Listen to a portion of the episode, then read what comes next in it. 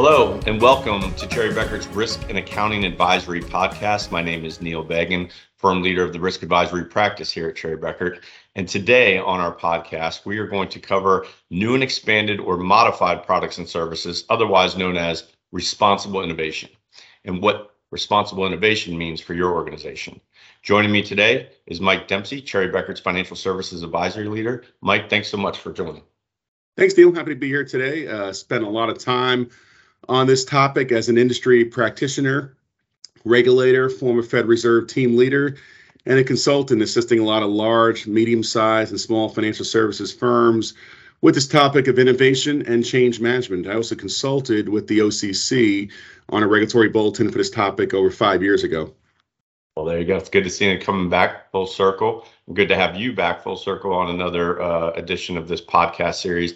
As a reminder, the Risk in Review podcast series is structured with five key questions uh, around today's topic. So, with that being said, let's get things kicked off. And, and Mike, I, I, mentioned it very briefly in the intro, but let me start off by asking, in your words, what the term responsible innovation means. Great question. Responsible innovation is a term that's taken on new meaning as the financial services industry has transformed the last few years increasing adoption of digital technology solutions, digital assets by banking customers. And, you know, these innovations can provide flexibility, accessibility for customers, but also have the potential to bring emerging and elevated risks to the project sponsors offering these products and services. So you need to do a thorough feasibility, due diligence, and risk assessment process before going live with a new product or service. And also doing a look back, a post implementation review to make sure the conditions of approval uh, are valid, remain valid. And so the Office of Comptroller and Currency, you know, knows, known as the OCC, they define responsible innovation as the use of new or improved financial products, services, processes to meet the evolving needs of consumers, businesses, communities in a manner consistent with sound risk management principles aligned with the bank's overall strategy. So the bulletin I mentioned earlier that I consulted on five, over five years ago, it's called OCC 2017-43. It provides guiding principles for ensuring all new and expanded or modified existing products or services are developed and approved in accordance with sound principles and risk management practices. So a robust risk assessment process should always be used to evaluate new existing products, services, and strategies that can alter the risk profile of your institution. So, conducting a detailed risk assessment earlier in the planning process allows leadership to fully vet and consider the risks associated with their initiatives, as well as controls and monitoring tools needed to mitigate these risks.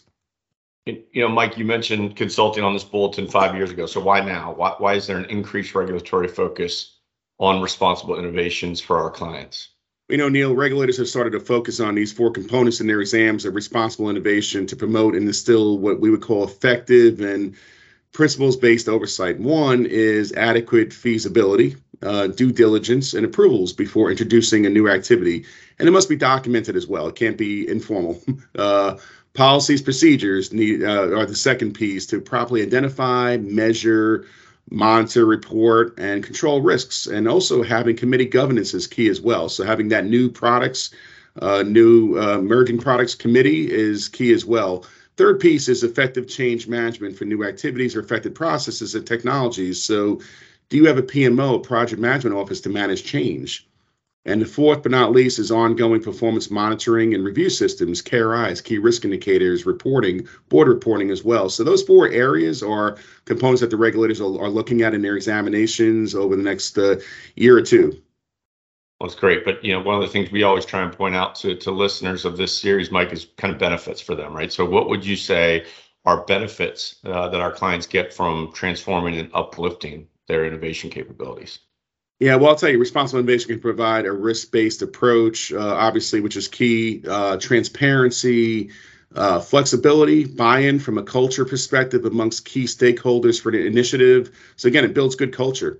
Um, clients can benefit also from a common taxonomy, uh, common language, common risk language that's understandable for by a broad audience including leadership and end users and stakeholders. So you can really design a model for allowing the communication and reporting of risks and metrics across an organization between organizations affiliates with customers and to the public at large. So it's a win-win, really, as I look at it.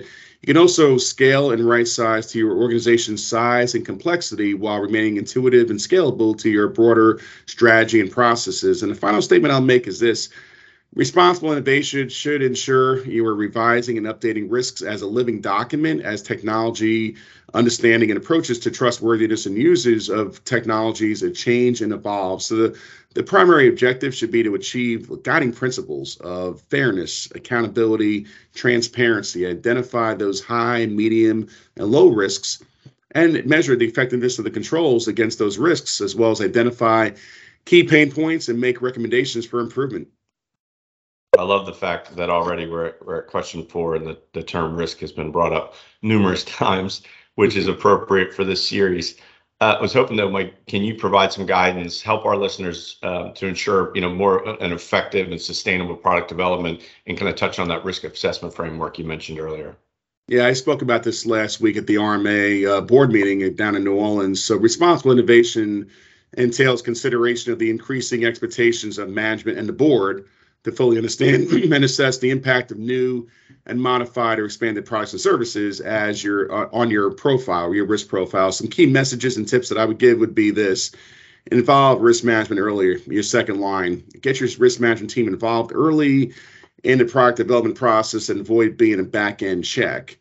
Second piece is train. So train your stakeholders on the value proposition of having a disciplined and rigorous framework for assessing products and services culture is key from the board and leadership from that tone at the top. Don't make it a, uh, a really just a, a, check. It should be really making sure there's a culture in place.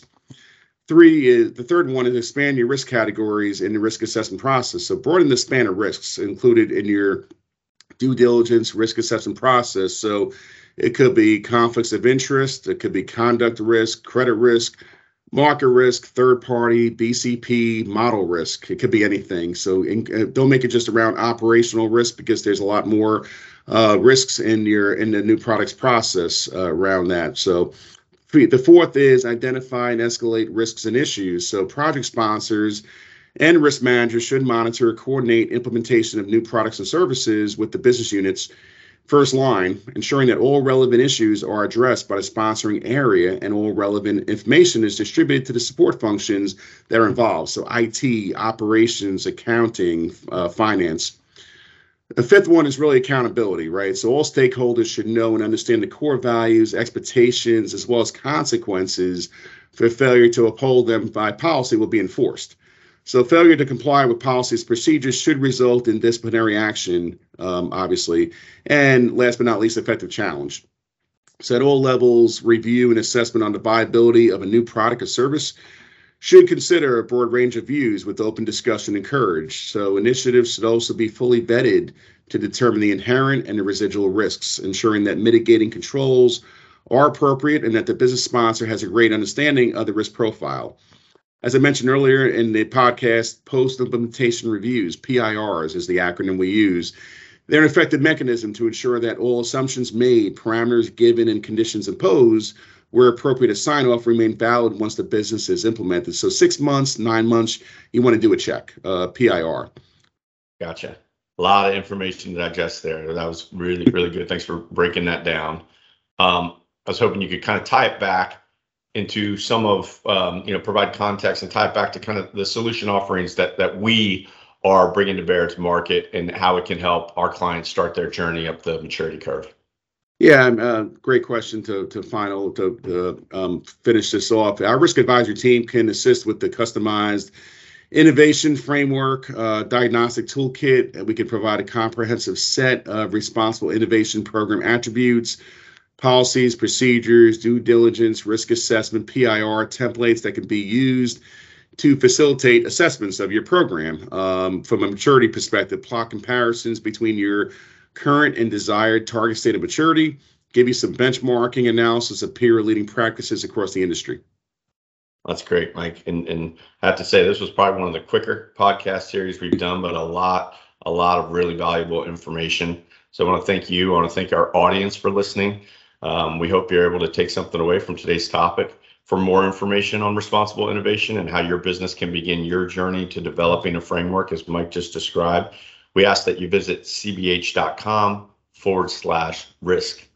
And if you enjoyed today's podcast, we ask that you check out other risk and accounting advisory podcast series, which can also be found at cbh.com forward slash podcast. As always, we ask that you please like, share, and subscribe to all of our podcast series. And thank you once again for listening.